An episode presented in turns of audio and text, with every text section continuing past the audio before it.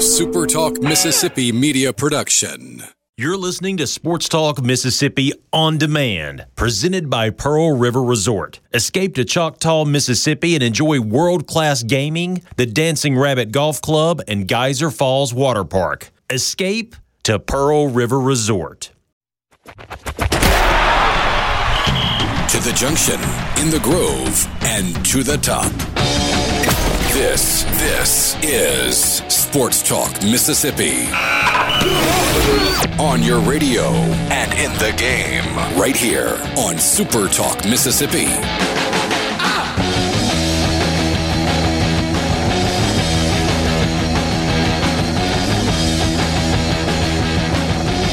When it's 67 degrees and the sun is out in January, you better enjoy it because odds are it won't last all that long.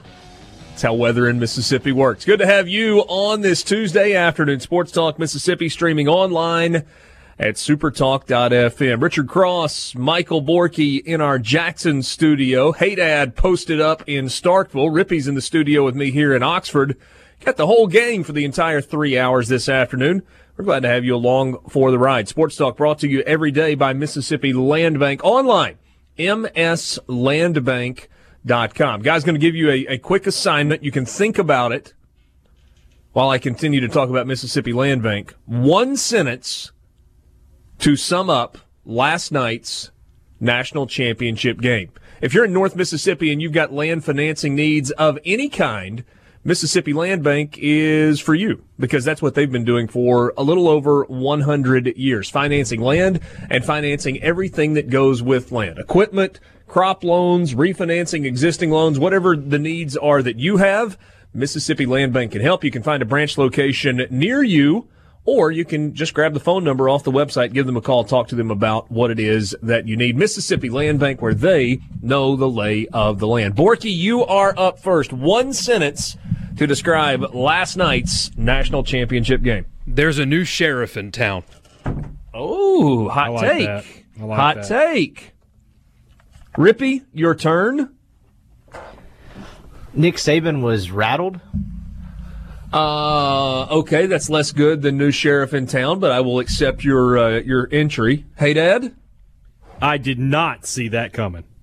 Eh, I think a lot of people would agree with that, uh, probably as well.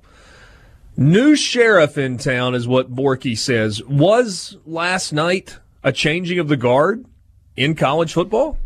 It's hard to say change, right? Because Alabama just signed maybe their best recruiting class ever, and Nick Saban is still the head coach. So if and I, saw this last night uh, from one of the writers from the Athletic, an anonymous, of course, an anonymous coach texted her and said, uh, "This is the beginning of the end," and we've seen that before. It's not the beginning of the end. Borky, I saw. I I think it was Nicole Auerbach that received that text from a uh, from a defensive coordinator at a Power Five school. Somebody saw that and said, "This text comes from a guy sitting on his couch watching this game." Yeah, exactly. Seemed like reasonable context. it's not the beginning of the end because Nick Saban's still the head coach and Alabama still is going to recruit at an uh, almost impossibly high level. But I think it's clear now with how they've played over the last three years and how what they're doing in recruiting and how the program has elevated financially. The fan base is really committed to Clemson. Clemson's now 1B. There's 1A and 1B in college football. Hey, Dad, we can all agree that winning is hard, right?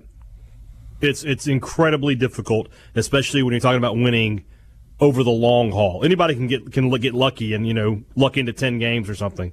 To win at the, the rate Nick Saban has, the, that that's on him. That it- He's doing it, and uh, yes, it is incredibly hard. There, there are the, the the few Alabama fans, the the the crazy few, and uh, okay, jokes aside, the the the few that are so far out there and are so out of touch re- with reality that he immediately go to whatever their face uh, favorite social media channel is and drop the fire Nick Saban. This team was unprepared. They were outcoached. Blah blah blah blah blah. I would submit as Exhibit A the last four years 14 and 1 14 and 1 14 and 1 14 and 1 two national championships that that's not the record of a guy who is out of touch or who is in the habit of getting out coached. Alabama got beat by a better football team last night. Period. So, this begs the question, and I'm not trying to be hyperbolic when I ask this question, okay? Please, this is not just stirring the pot. Does Clemson, 2018 Clemson that won the 2019 national championship game, deserve to be in the conversation of the best college football team ever? Here's the reason I asked the question. They go 15 and 0. They are the first college football team to win 15 games in a season. Well, I'll give you those numbers. It's been a long, long time. Long time since that's happened. Since the 60s. And there's only one team that has won 16 games in a year, and that happened in the 1800s. So they go 15 and 0. And here's really the reason I asked the question. We spent a lot of time throughout the course of the college football season talking about the fact that this Alabama team arguably was one of the best college football teams ever, maybe a top five team. There were folks that said it is the best college football team ever without seeing the entire body of work. And it was the combination of their offensive dominance with Tua Tagovailoa as the quarterback and the defense, which was not one of Alabama's best defenses, but was giving up 13 points a game in this era of college football, which is pretty darn good. And so if another team one ups the team that you thought was maybe one of the best in the history of the college football game, if they beat them and they do so with numbers that are more dominant, are they part of that conversation? Are they now one of the best teams to ever take the field in college football? You know, it feels like it should be, right? It feels like it should just be a, the, the, the, the logical next step. But when you look at Clemson's season, I mean, the way they struggled with a uh, with uh, Syracuse, you know, when Trevor Lawrence went out, I, they just weren't as dominant from start to finish, and that's what that's what, what had us talking about Alabama was the fact that they were just blowing everybody out. Um, so I mean, I feel like I'm, I'm sort of copping out by saying no, but no, I don't I don't consider them one of the greatest teams of all time, but they are really really good, and next year they have a great chance to to do it again. You, you, you say they didn't do it in quite as dominant fashion. You got to remember that Trevor Lawrence wasn't the starter for the first four yeah. games of the season, and he got knocked right. out of the first game that he started against Syracuse. And uh, the uh, Bryce, Bryce, it's not Bryce Ramsey, Austin Chase Brice, Bryce. Chase, Chase Brice, Bryce, close, yeah. comes in. It was ultimately Etienne that that kind of won that game for them on that long drive, but they beat Syracuse. So it was a good team. In the ten games since then, they've beaten everybody they've played by more than twenty points. Yeah. That's pretty dominant. And you're going to be able to look back on that team like you do 2001 Miami and all of the NFL talent, you just don't know it yet, is, is all over that team, just like 01 Miami. No, you're right. You're right about that. When you go back and look at that Miami roster from 01, your mouth drops, especially if you haven't looked at it in a while and you realize how many guys on that team went on to have outstanding NFL careers. Yeah, it feels like that's where we're headed with this team. It's going to be two more years before Trevor, Trevor Lawrence is even eligible to be drafted. And Justyn Ross, who was an absolute freak all season, but last night made the game look like a circus.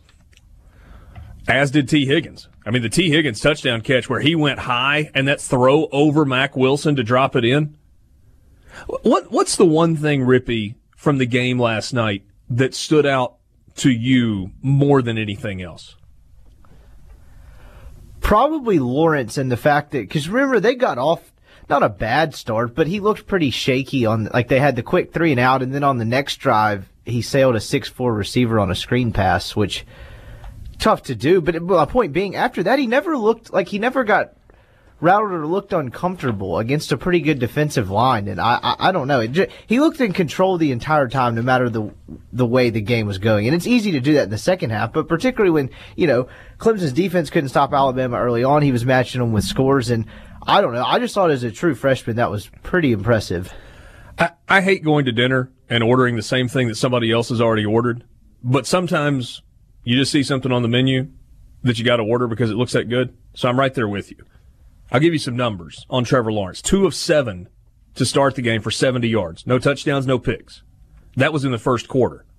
In the second quarter, he went 10 of 14 for 127 yards and a touchdown. And after the first quarter, he finished the game 18 of 25 for 277 yards and three touchdowns. Perhaps the most compelling stat that I can give you for Trevor Lawrence from last night.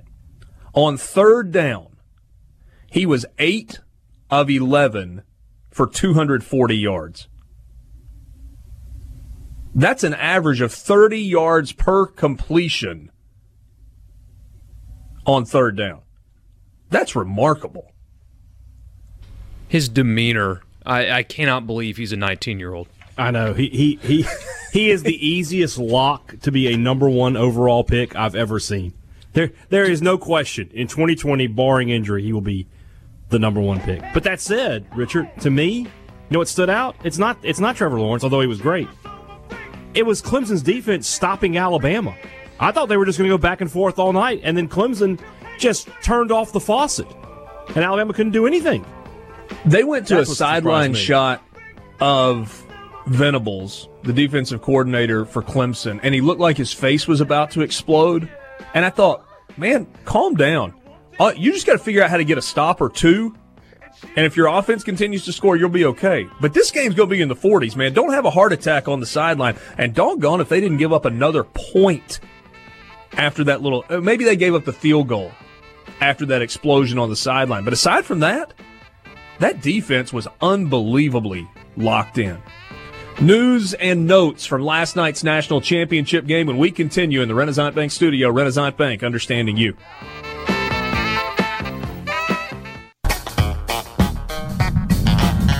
What'd you boys think of the crowd last night at Levi's Stadium in Santa Clara? There was a lot made going into this about whether or not it was going to be full, the fact that it was going to be in the Bay Area, nobody cared. Thought it looked pretty darn good on television. A lot of people took advantage of the cheaper seats. Poor Keith Urban. really did. Nobody showed up to his concert outside of the stadium, though. They really did make it look like there was going to be like forty thousand people there. I mean, the way they talked about it coming in, and then I mean, was the crowd? It wasn't it obviously wasn't a sellout, but it mm-hmm. wasn't some embarrassment to the sport that, that I was afraid it was going to be coming in. 74,814 the attendance, second most attended bowl game, trailing only the Rose Bowl that had 91,853. So, you know, 75,000 people show up for the national championship game. Now, television numbers are down a little bit. We'll get to that coming up a little bit later this afternoon. Some uh, some random nuggets for you from last night's game related to the college football playoff.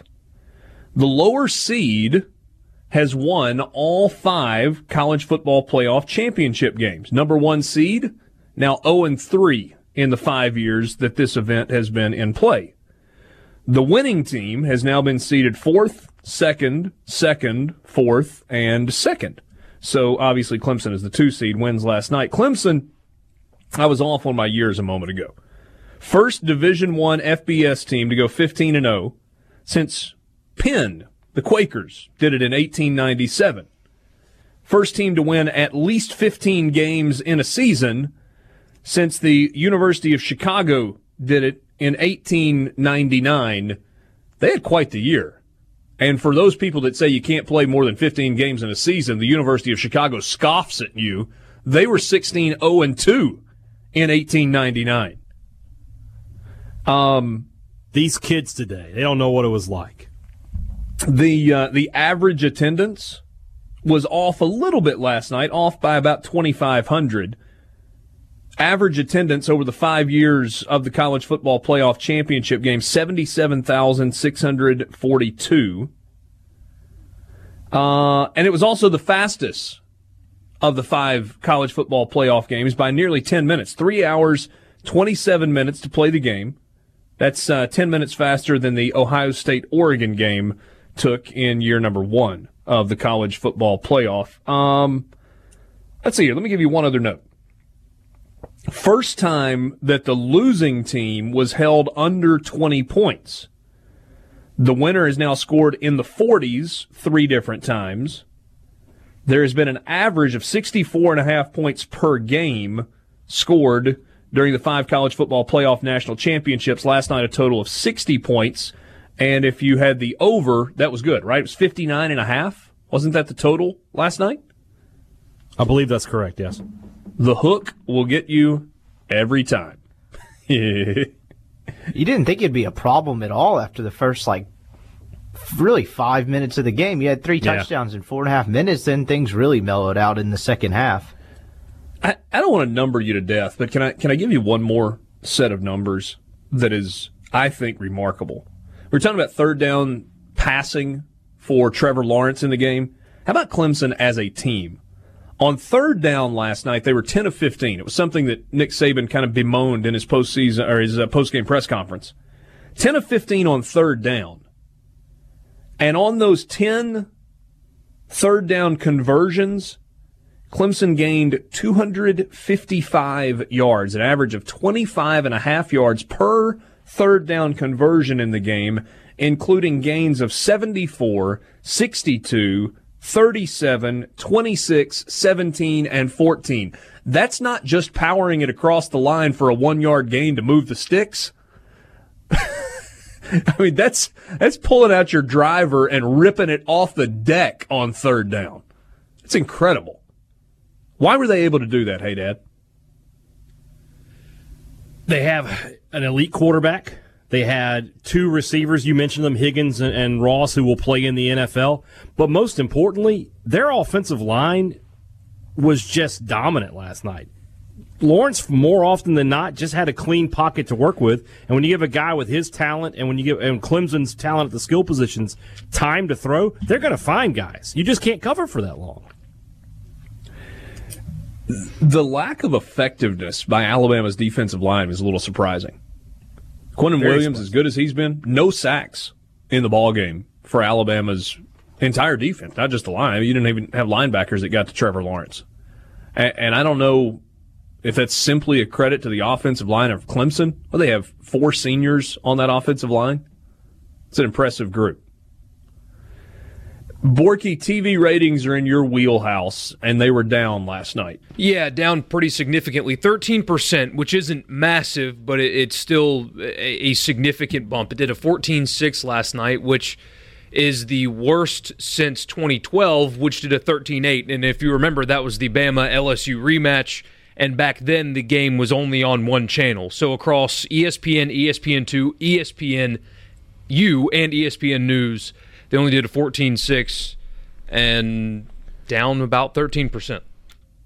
Is that a fatigue thing? Do you think? Is that just part of the it fourth time we've seen has to be the blowout. That that is certainly a factor because those things are, are rated from beginning to end. But for the people that I saw today, like Stewart Mandel, just immediately dismissing the um, fatigue factor, I think that's also off base. You, you don't drop 13% just because it's a blowout. We've had blowouts in, in championship games before. Ohio State and Oregon, for example, was a blowout, and it still did better than last night. Fatigue has to be a factor here. Did you guys watch any of the alternate broadcasts? No. Nope. I would have I, if norm- there was I- I would room, normally though. watch the coaches thing, but since they didn't have it anymore, I did see Jason Witten not knowing the, the rules of college football on the first play of the game. But other than that, no, I didn't watch any of it. why? I mean, not to be too harsh, but why would you watch? Like, I I, I watched the film room pieces of it in years past. I think it's kind of cool, but why would you watch that Monday night football crew in a college game by choice? I guess. Like, what what what's the appeal to that? And I'm genuinely asking. I'm not being face- like rhetorical. Like, what is what is the appeal of, of flipping to that broadcast? Isn't If you want only, Joe Tessitore, let him call the game. Better college announcer than Chris Fowler, in my opinion. Mm, I don't know if I agree with that. Okay. I think Fowler has gotten better and better and better, but that's just, I mean, that's subjective. You, you know, potato, potato. Do you like, you know, steak fries or crinkle fries? Well, nobody likes steak fries if they have the choice of crinkle fries, right? Don't I like bet how you nobody. turned that very quickly. Yes. it's a, uh, it's a maybe a bad comparison. I would say, and this is not to be overly critical of those guys, but maybe the one redeeming factor in that setup was Todd McShay being in there because of kind of the the analysis that he brings with regard to the draft and you know college players that are, are going to be making because because he's constantly evaluating college players and has been on the college sideline all season long. But I mean, Tess and Witten and Booger, good grief. Booger gets up and leaves with five minutes to go in the game, and they make a big joke out of it because he's going to catch a flight home. Seriously. I didn't see this. That I didn't know that happened. I, I, flipped around at the end because I was kind of bored with the game. I just wanted to catch a little bit. And there's Booger. All right, guys, they've been making fun of, you know, what he eats and what he drinks and whatever. And he goes, guys, I've enjoyed it. I'm out. I got a p- plane to catch. Gets up, grabs his stuff and walks out of the room. And there's five minutes left in the game. Well, the game was over at that point, I guess. I, I can't, but, I can't hate too much, but mean, still. Wait, when you schedule to put a guy on television like that for the national championship game, don't you pre? I don't know. You would think that that just I mean, sounds. it was a disaster from the inception, and that just proves that it was a clown show the entire time. It's not like the game went abnormally long. It was the so shortest like, one in the playoff era. Richard just yeah, told so, us. So I don't understand. I mean, was that the plan the whole time for him just to get up whenever he needed to? It, it, it's a deal, I guess, where they're on the West Coast. He's going to try and take a red eye back to Florida, and if he doesn't hustle to the airport in what San Francisco or San Jose or wherever he's flying out of, maybe he's afraid he's going to miss his flight. Seems like you would have booked a flight home the next day, considering that. Oh, I don't know. The NFL season's over. The college season. What, what, what did he have to get home for? He could have ripped the Booger Mobile to the airport and just kind of stayed in touch through through some kind of broadcast. The might not uh, have been a bad idea. Hey, who's the best coach in college football? It's still Nick Saban. It's still Nick Saban. That's but, a difficult question to answer. But it's now, more though. difficult today than it was yesterday. Yes, I agree with that. Six national championships for Nick Saban. Two yeah. of three for Dabo two of the last three. If you were if you were a five star could go anywhere guy, and Nick Saban was recruiting you, and Dabo Swinney was recruiting you, who are you more interested in going to play for? Clemson looks more fun. It yeah, does Clemson look does like look they have more fun. fun. I agree with that. And you still win. And now, go to the NFL. Hold on a second. If the result of the game had been different last night, would have Al- would Alabama have looked more fun? Probably not. You know Nick Saban. Yeah, no. I don't think of Alabama and fun in the same sentence. Hey, we're going to switch gears. We got a whole lot more college football coverage coming up, but next from Columbia, South Carolina, we will be joined by Richard Williams, college basketball analyst for the Mississippi State Radio Network. We'll talk some hoops, dogs, and gamecocks coming up tonight. The SEC opener for Mississippi State in the Renaissance Bank Studio. All guests on Sports Talk Mississippi appear on the Farm Bureau phone line. Check out favorites.com and go with the home team. An 8 o'clock Central Time tip off. That means a late start. 9 o'clock in the East tonight in Columbia, South Carolina for number 14 Mississippi State at South Carolina. It is the SEC debut this year for the Bulldogs, and Richard Williams, who's the color analyst on the Mississippi State Radio Network, joins us right now. Coach, Happy Tuesday. How are you? I'm wonderful. Sitting up here in a hotel room in Columbia, South Carolina, waiting for this late game to start. It is a late one. Did did you make it in in time to sit down and soak up the uh, college football national championship last night? We actually got into the airport, uh, got on the bus just as the game started, and the bus driver had it on. And so we watched part of the first quarter. We're about a 20 minute drive from uh, the airport to downtown. And then when we got here, uh, obviously we got to see the rest of the game, and uh, quite a, a little bit of a surprise to me. I, I thought Clemson was, would be able to win the game, but I had no idea they would dominate Alabama like that. I, I'm not sure anybody else had any idea they'd dominate them like that. But it was a good game. I enjoyed it. Yeah. Yeah, pretty impressive performance by Clemson. Mississippi State's been impressive this year. Twelve and one. The only loss to Arizona State in Vegas back in uh, in November.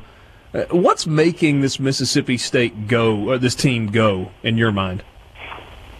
I think offensively uh, this year they're so good. Uh, they have so many guys that can shoot the basketball, and uh, you know Coach Howland's reputation I think was built on you know a tough, hard-nosed, aggressive half-court man-to-man defense, and uh, the defense this year has not been as good as in the past. He's not happy with uh, the way they're defending, especially defending the three-point shot. Uh, but Richard, they're they're just shooting the cover off the basketball. I mean, for the season the team shoots 48% and 38% from the three point line. But now listen to this stat.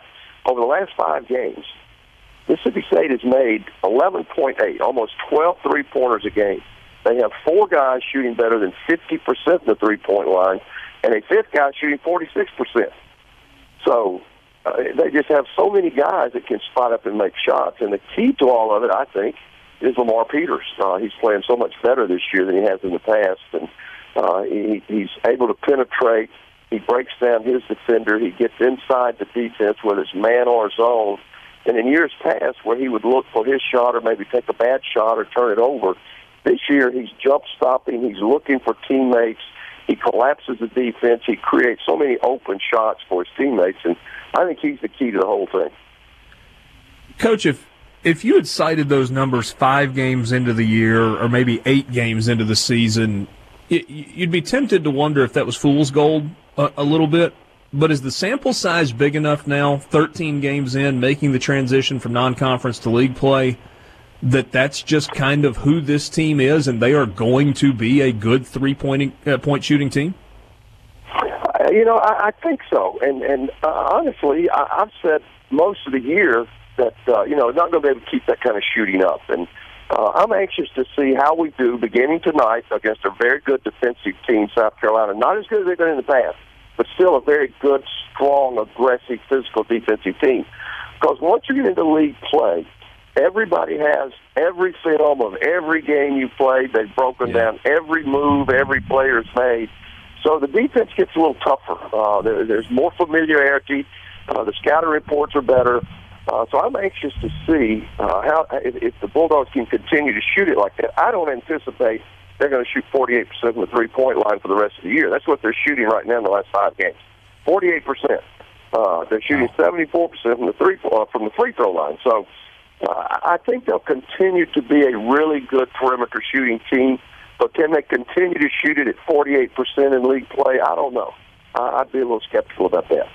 We were talking yesterday kind of about a, a, a comparison, and I think this is a, a, good one. I'd be curious to hear your, your, thoughts. The defense that Mississippi State will see tonight. I mean, it's kind of different in the way they go about it from what they saw against Cincinnati, but from from an effort and an intensity standpoint, is that the best comparison from anything they've seen this year as to what they'll see tonight against South Carolina? I think it is, and I think it also compares favorably a little bit with Arizona State. Uh, okay. That Arizona State team was much more physical than what Mississippi State anticipated, I think, and what they prepared for. Uh, I don't think uh, that the coaches or the players, players for sure, maybe the coaches, they didn't anticipate Arizona State being as physical as they were and playing as fast as they played. This team tonight is going to be very physical. Uh, they don't have great shot blockers. You know, Silva's their leading shot blocker. He averages about two blocks a game. Uh, but other than that, they don't really block many shots. So once you get by them, uh, you can get easier shots at the basket. And the way they play defense, so they're out denying every pass. They almost face guards players one pass away from the ball. It allows you to drive the ball. Now, they're not going to let you run your sets very much. But what it does allow you to do, because there are so many gaps, because they're pressuring so far out, it allows you to drive the ball against their defenders, and then there's not a shot blocker back there unless it's Silva. So, uh, you know, it's a little bit different defense than what they've seen so far, but I think your analogy with the physicalness and the effort that uh, they bring, it is very similar to Cincinnati. Coach Brian Haydad here, and, and you mentioned you know the ability to drive the lane and try to try to create your shots that being said, do you expect a big game from Quinndary Weatherspoon because he's the kind of player who can get to, get to the rim and, and create off the dribble? There's no question about it, and that's what he prefers to do. Although he's been shooting the perimeter shots so well lately, even and Brian, you've watched a lot of the games. You know his game as well as anybody. If you remember the last game, he made two mid-range jump shots. He's never had a mid-range jump shot in his game until this year. I think it's made him a much more complete player and much more difficult to guard but he would much prefer driving the ball to the basket because he can finish against contact. He can finish with the left hand or the right hand. And so I think tonight he will have those driving opportunities. But now his brother, Nick, is a great driver and finisher. Lamar Peters is a great driver. So I think it's going to give the Bulldogs some opportunities to drive the ball to the basket when uh, when South Carolina's out denying all those passes. Does anything change about this game tonight Richard, based on South Carolina getting that win against Florida on uh, on Saturday, kind of the way they won the game? Well, I think it probably will get the players' attention. Uh, I know it got my attention. I, I honestly didn't anticipate South Carolina being able to beat Florida at Florida. But if you think about it, if you and I know you guys keep up with it, of the five games, SEC games that were played over the weekend, three home teams lost. That's a little bit unusual. So, uh, you know, South Carolina going and beating Florida maybe not have been too much of an upset. And part of the problem South Carolina's had this year, that only made them six and seven. They've had some players injured. They, they've had a lot of guys miss games, uh, miss practices. Uh, uh, um, Kotsar, the six eleven guy that's played about three or four years now, uh, he's been injured. He's only played 11 games. Minaya's only played five games. He might not play the rest of the year. Uh, they just had so many guys out. And they have almost an entire squad back now, so it makes it tougher. So I think by their going in there, by virtue of that win at Florida, it certainly has the players' attention and maybe their attention span at the scouting report today at the uh, game day practice probably is a little bit better than it has been. With regard to South Carolina, I know Chris Silva's at the top of the scouting report, but but who's next? Is it Hassani Gravett? Is he the guy that's kind of got the ability to make some shots in in an area? He's the that, best three point shooter. He's forty one percent from the three point line. Uh, shot it really well against Florida. Shot it great against us in Starkville last year. But they have a freshman as their leading scorer, actually. Uh, A.J. Lawson, a six six freshman, uh, who's averaging a little over 13 points a game. Uh, he's not a great shooter. He, he makes a little over 30% from the three point line. He's an average free throw shooter, but he has a, a lot of ways to score. He's an athletic guy. He can drive it. He can make jump shots. And he's their leading scorer, but Silva's the guy you have to pay attention to. Uh, he, he's just so good around the basket. He's so physical. Uh, he's actually taken some three point shots this year. Normally he doesn't do that, but he's taken some three point shots this year. He gets to the free throw line.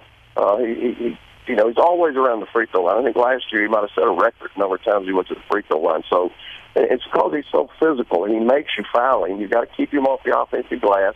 But as far as a perimeter shooter, uh, Hassani Gravett, Gravat, whatever his name is, however you pronounce that, you know, he's a redshirt senior. I told my wife we watched that game the other night. I said, it seems like he's been there for about 15 years. He's been there forever, but he can really shoot it. So you have to pay attention to him in the perimeter.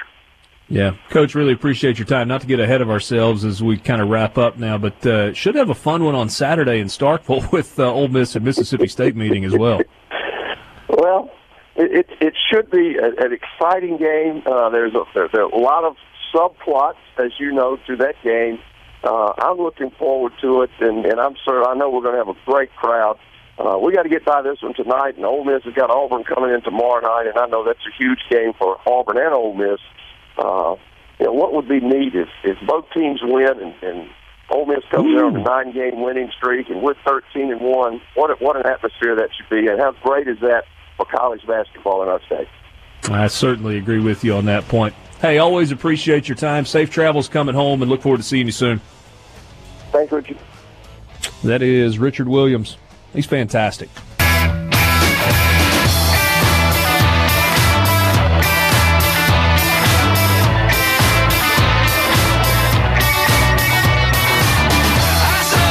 Can we talk just for a second about the fake field goal in the game last night that Alabama ran with Clemson's regular defense on the field?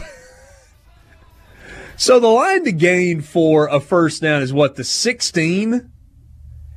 You're going to spot the ball from the 25 to kick it. 5, 10. Oh, maybe it's farther back. Maybe it's at the 30 to, to actually kick it and your holder, your backup quarterback who's slow, is going to be the guy that runs up into the middle of that Clemson defense and convert, convert a first down. Somebody creative on the internet paired up Nick Saban's postgame quote talking about the play call. Said, We thought we had a good fake. Somebody missed a block and blew up, didn't work, and so it's a bad call. Well, yeah, it's a bad call partly because Clemson had 10 of their 11 players inside the line to gain. and you're running with your backup quarterback right into the middle of one of the fastest defenses in all of college football. What is he doing? That might be the first time I've ever watched a Nick Saban coach team and thought in that moment he had no idea what to do. At the point at which Mac Jones was tackled, there are one, two, three, four, five, six, seven, at least seven players, including the guy that was tackling him seven yards behind the line to gain to pick up a first down. So six additional players that would have or could have brought him down before he picked up the first down. It's so funny too because we had that fake punt in the SEC championship game that every oh my god that's the worst. Well, who? What are you thinking? And, and then this happens. It, it, it's and, from two coaches who you would never ever expect to do that. No, desperation does does crazy things, man. I mean, if Les Miles calls that play, it probably works. Yeah. One. I'm going to say he's got a better designed fake field goal than that one, though. Uh, anyway, Sports Talk Mississippi streaming at supertalk.fm. Richard Cross, Michael Borky, Brian Haydad, Brian Scott Rippey. Sports Talk brought to you by Mississippi Land Bank. Online, mslandbank.com. Mississippi Land Bank, where they know the lay of the land. Are you a farmer in North Mississippi? Well, if you are, then I hope you're doing business already with Mississippi Land Bank. But if you're not, then it's time to give them a try. They've been financing land for over 100 years. They know the farming business inside and out, and they've got products that fit your needs. Whether it's buying a piece of property to enlarge the size of your current farm, whether it's equipment loans, refinancing an existing loan, crop loans that are just necessary to get by from year to year, Mississippi Land Bank's got you covered. They've got branch locations all across North Mississippi. The website is mslandbank.com, Mississippi Land Bank, where they know the lay of the land. How good a coach is Dabo Swinney? Uh, How, how important do you guys think it is to exceed expectations, preseason expectations? Is that a reasonable way to measure the quality of a coach if he's able to consistently pre uh, exceed preseason expectations? Yeah, unless the, those preseason expectations are, are low for whatever reason. It it just depends on the expectations. You know, I mean, I I don't think any less of Nick Saban because I mean his expectation this year was national champion. Uh, Sure. So I don't think any less of him. But if you're a, a coach that has a has it takes a team that's ranked 24th, 25th, and you finish fifth or sixth, or even in the top 10 or anywhere above that, you're going to get some extra credit for that. Look, look at Ed Orgeron right this second. I mean, we're going to give him extra credit this year because he took a team that we all thought wasn't going to be very good, and they, they won 10 games. Now, they have a very talented roster, and they, they should be winning 10 games, but they, they did it, and so he's going to get some extra credit this year. Same with Dan Mullen, I think, this year as well. Dabo Swinney set an NCAA record last night for the eighth consecutive year. Clemson, under Dabo Swinney, will match or finish the year ranked higher in the final AP poll than they were ranked in the preseason poll. This goes back to 2011. 2011, not ranked going into the season, finished 22nd. 2012, ranked 14th going in, finished 11th. 2013, ranked 8th, finished 8th. 2014, ranked 16th, finished 15th. 2015, big jump. Preseason ranked 12th, finished second.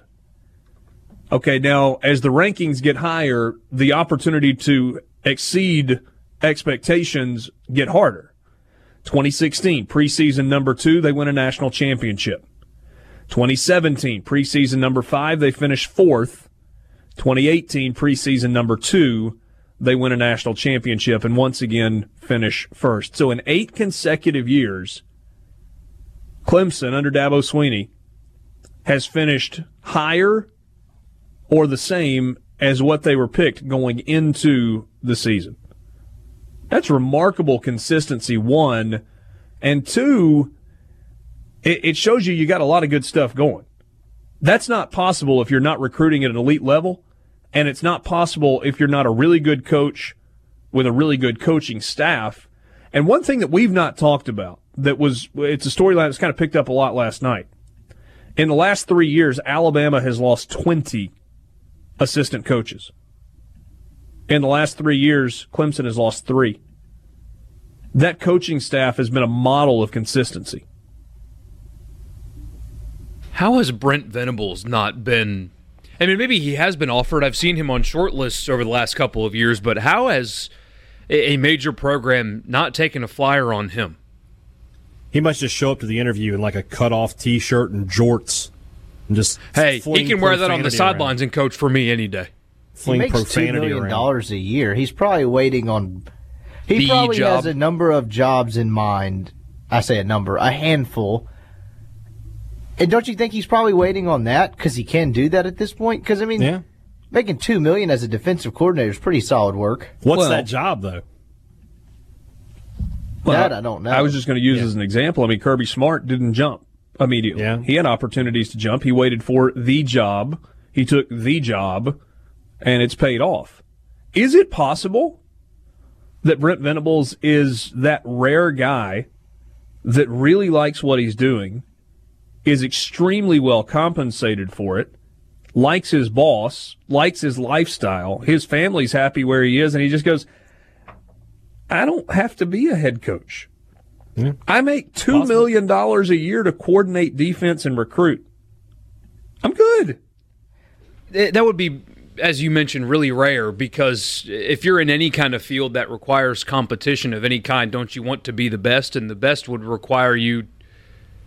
I, I don't. There, there's an element of never being satisfied with competitive people.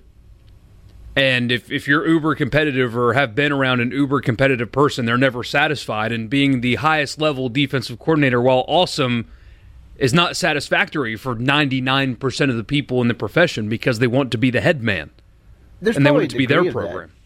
There's probably a degree of that there, though, right? Like he probably enjoys how he's living, enjoys his lifestyle, and knows he's going to be a head coach somewhere one day. Probably not really rushing it though. Or maybe he's competitive within what he does. And he wants to be the absolute best at what he does. And he's not necessarily trying to do something different. I think he's achieved that goal. Well, he's he's certainly there. I mean, we, you want to talk about best defensive coordinators in the game? Who do you put in there? Brent Venables has got to be on the list. Yeah. Dave Aranda. Um, Dave Aranda's got to be on the list. Bob Shoop is on the list. Todd Grantham is on the list. Um, who did Oklahoma just hire? Grinch. He's pretty good. He's still young though.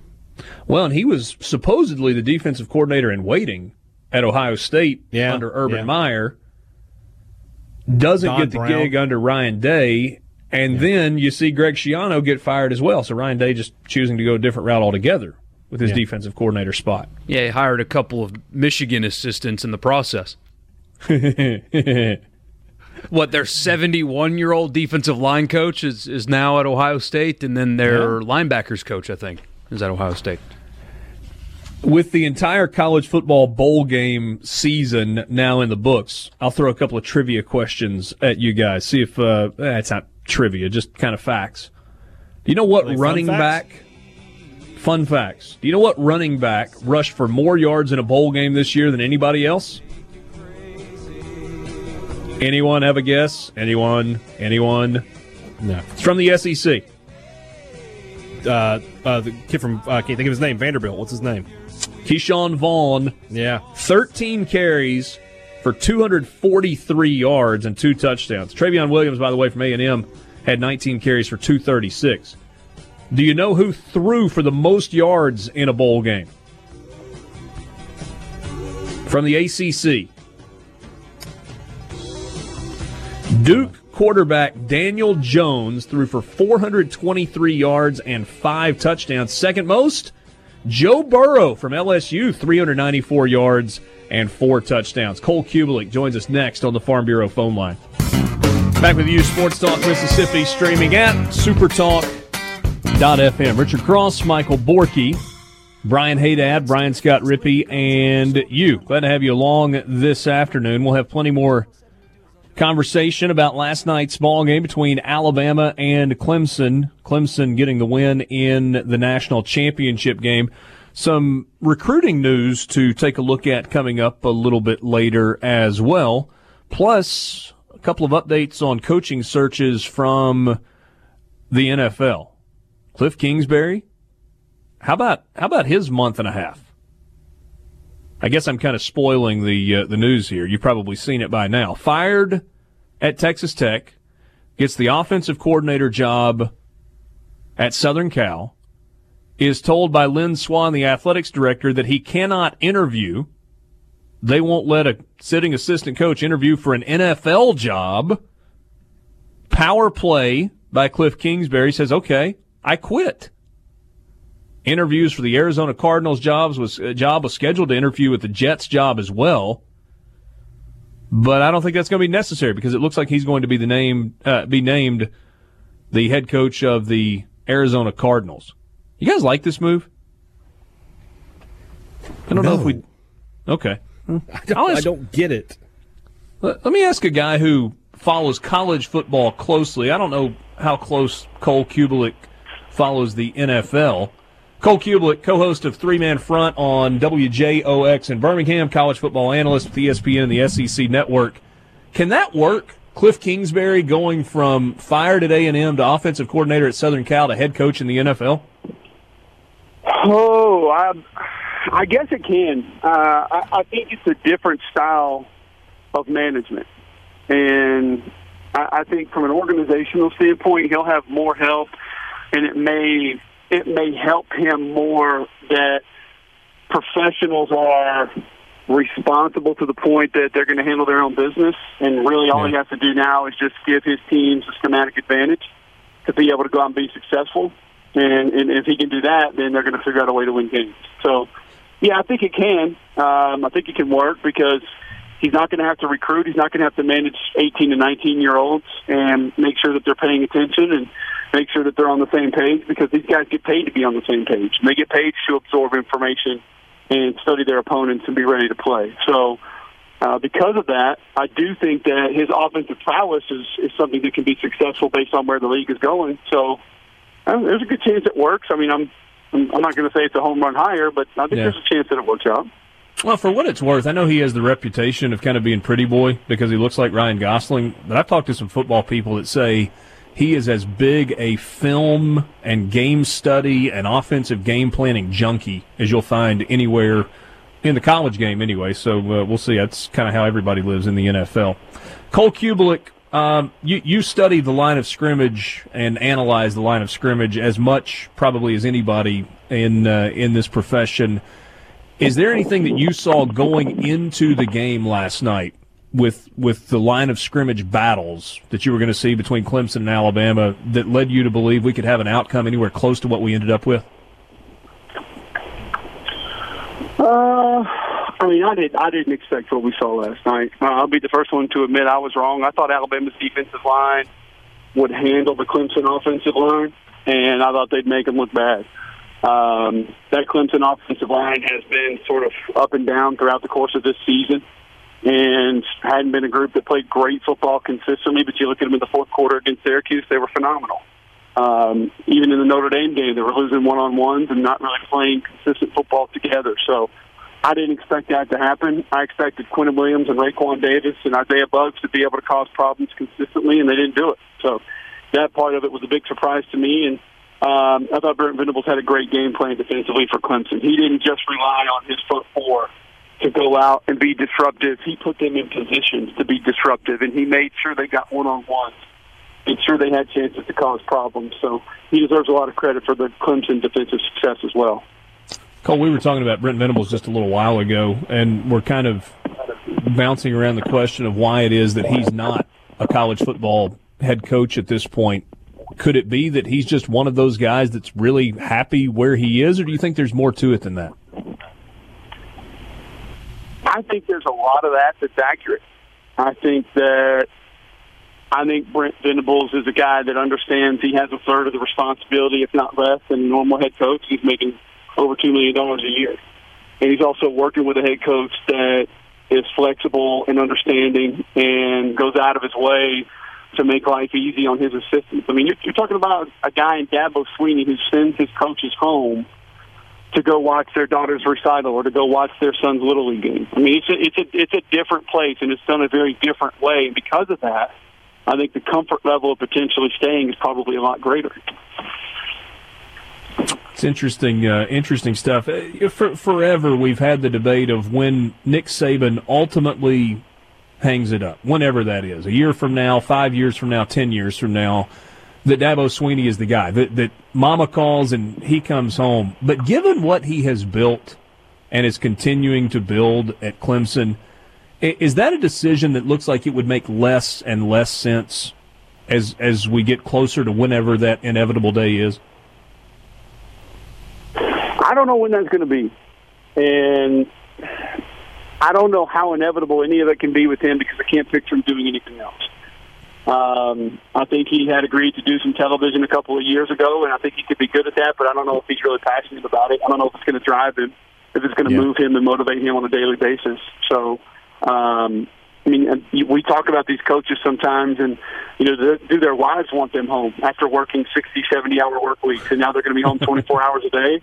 I think that's a real part of it. And Nick Saban, as competitive as he is, and as much as he enjoys the process and the grind, maybe more than any other coach, can he just walk away from that? And and I think he'll know when it's time. And I don't think it's time yet.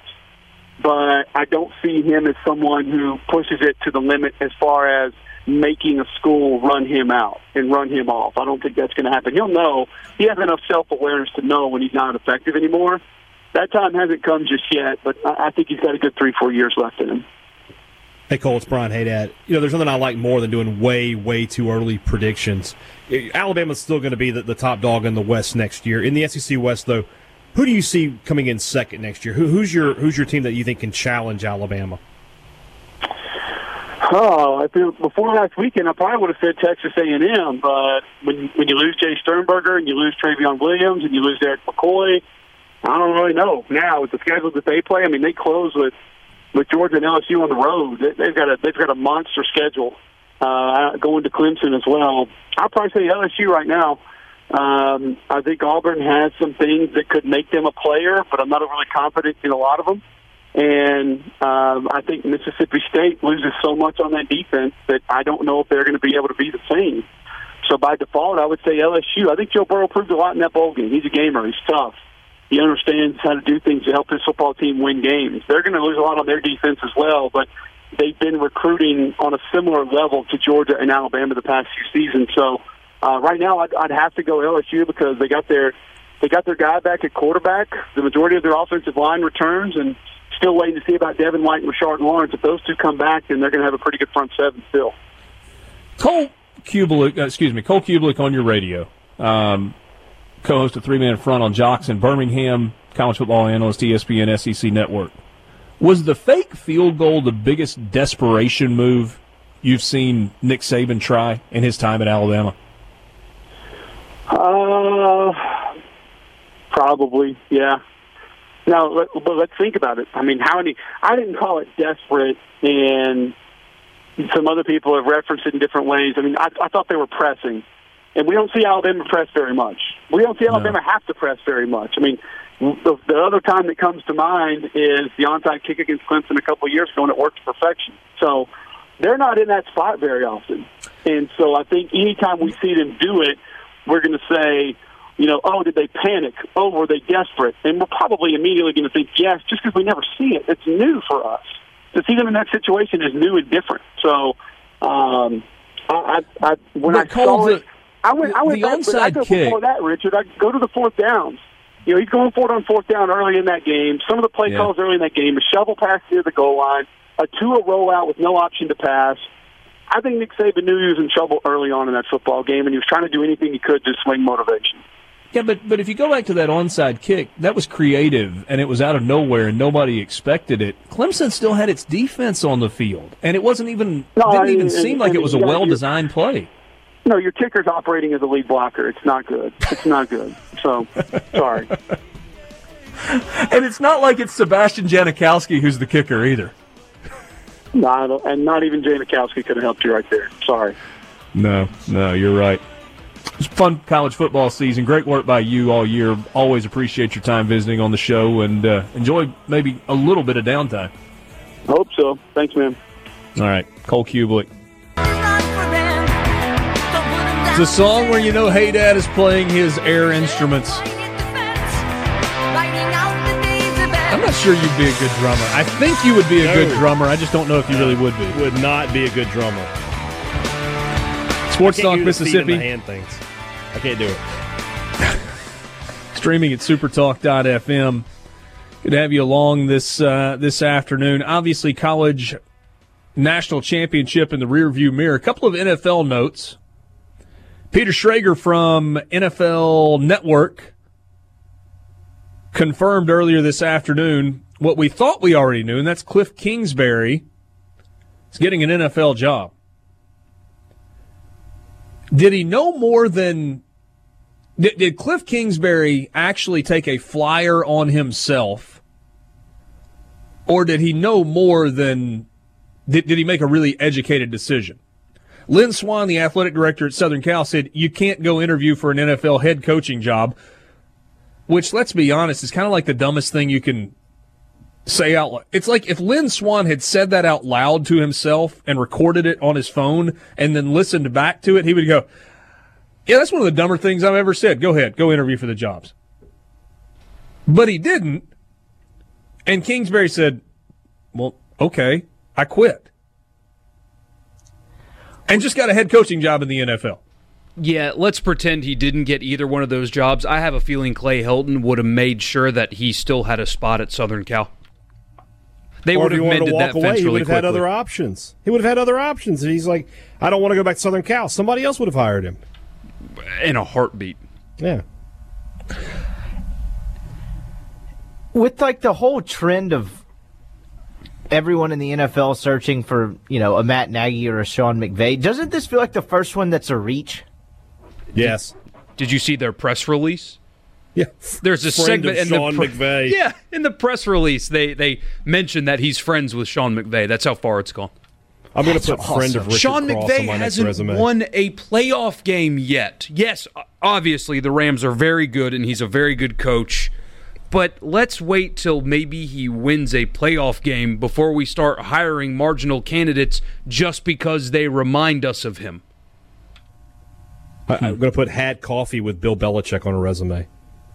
I was in Starbucks at the same time as him. It's Why, why are you guys so convinced that this is a reach or that this is See, a bad hire? But I don't necessarily think it's a bad hire. I just the the premise behind we've got to hire and interview the young up and coming coordinator who probably isn't qualified thing, this trend going on in the NFL, I don't think makes sense. He's coached a bunch of NFL quarterbacks and his college coaching career, everybody's pointing to his record. It's hard to grasp how difficult it is to recruit to Lubbock, Texas. His talent was far inferior to every good team he had on his schedule. The NFL, while the Cardinals weren't very good, is not that way. One, you don't have to recruit. If you need a linebacker, you tell your GM to go sign you a linebacker. And two, talent is very comparable. He didn't have So- comparable talent in college. All right. I agree with that, but he went 16 and 40 against Power 5 schools not named Kansas. Look, uh, two two things here. One, there's a reason he got the job, and it's not because he's friends with Sean McVay. He got the job because he coached Patrick Mahomes in college and he coached Baker Mayfield in college. Did you see what Patrick Mahomes did this year? Yeah. But still.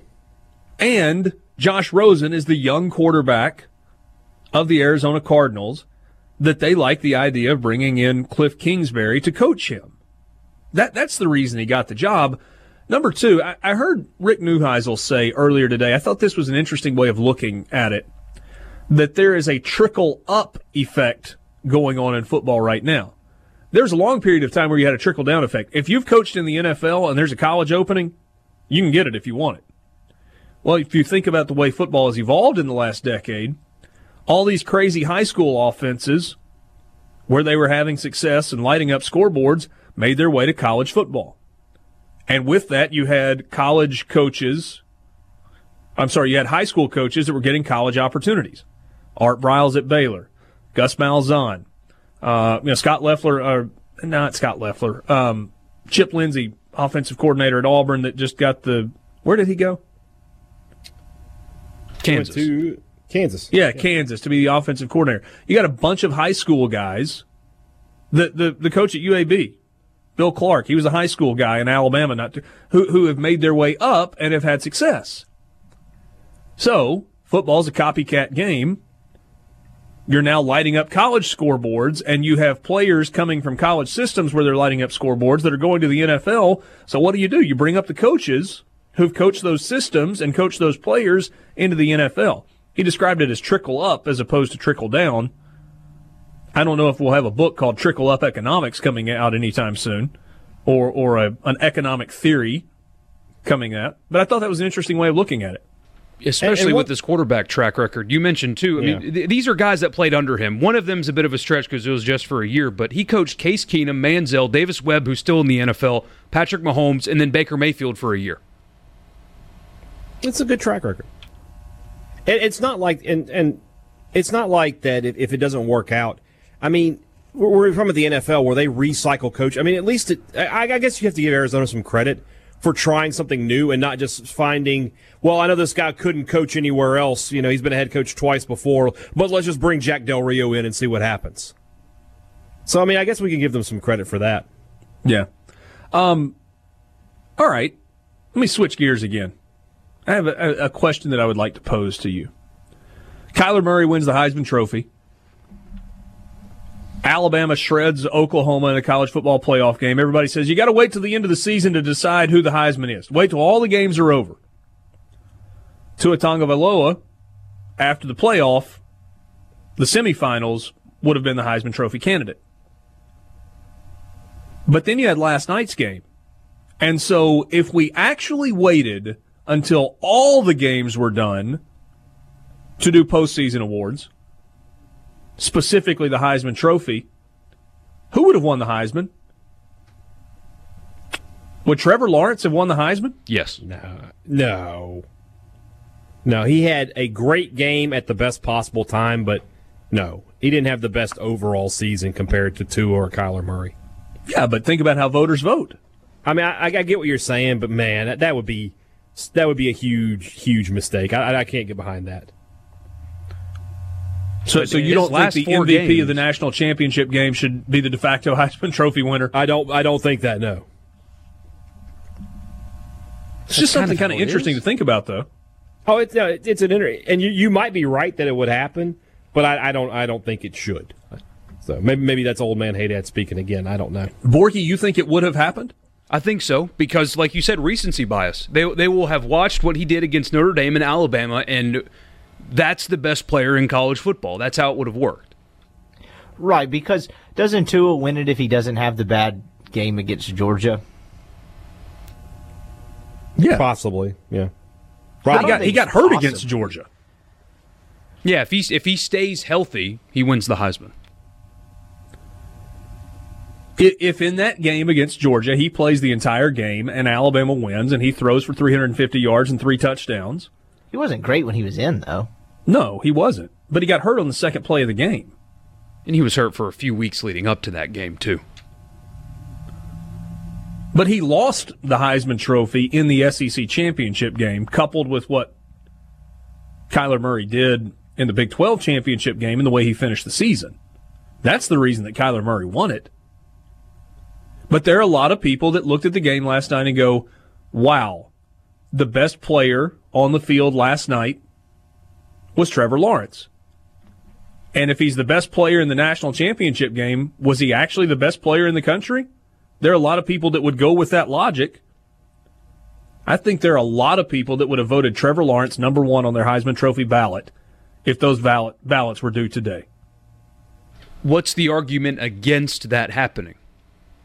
Because it's not going to go to a, a defensive tackle or anything. So the best player in college football, air quotes, who's a better quarterback or running back in college football than what you saw in the playoffs with Trevor Lawrence? Because it's supposed to be for the season. I mean, he was excellent at. I mean, he threw for 400 yards at South or against South Carolina. Yeah, he had a great he had a great year, but he didn't have the kind of year that Murray and Tua had. But He had the best game at the best. He only played 10 time. games, right? But the playoffs right. in this think that's scenario count as the year. And I get shouldn't- that. I get that. I mean, shouldn't the bigger games carry more weight with how you perform? It's got to be the whole season. The year was pretty good. 65% completion, 3,280 yards, 30 touchdowns, and four interceptions. Heisman Trophy doesn't go to pretty good, or shouldn't anyway. That was in 10 games. I mean, I get that. What what was Tua's when you when you go by quarter and figure out how many games he actually played? Nine. I don't know. Yeah. But what did he do in the most important game? Then that's why he's not the MVP of that game. But for the season, it's different. Of course, Same Trevor Lawrence only threw for 118 against Pittsburgh. he only threw for 251 against Duke. He only threw for 59. Well, he got. He just didn't play much against Louisville. Eight of 12 for 59 yards and two touchdowns. A SuperTalk Mississippi media production.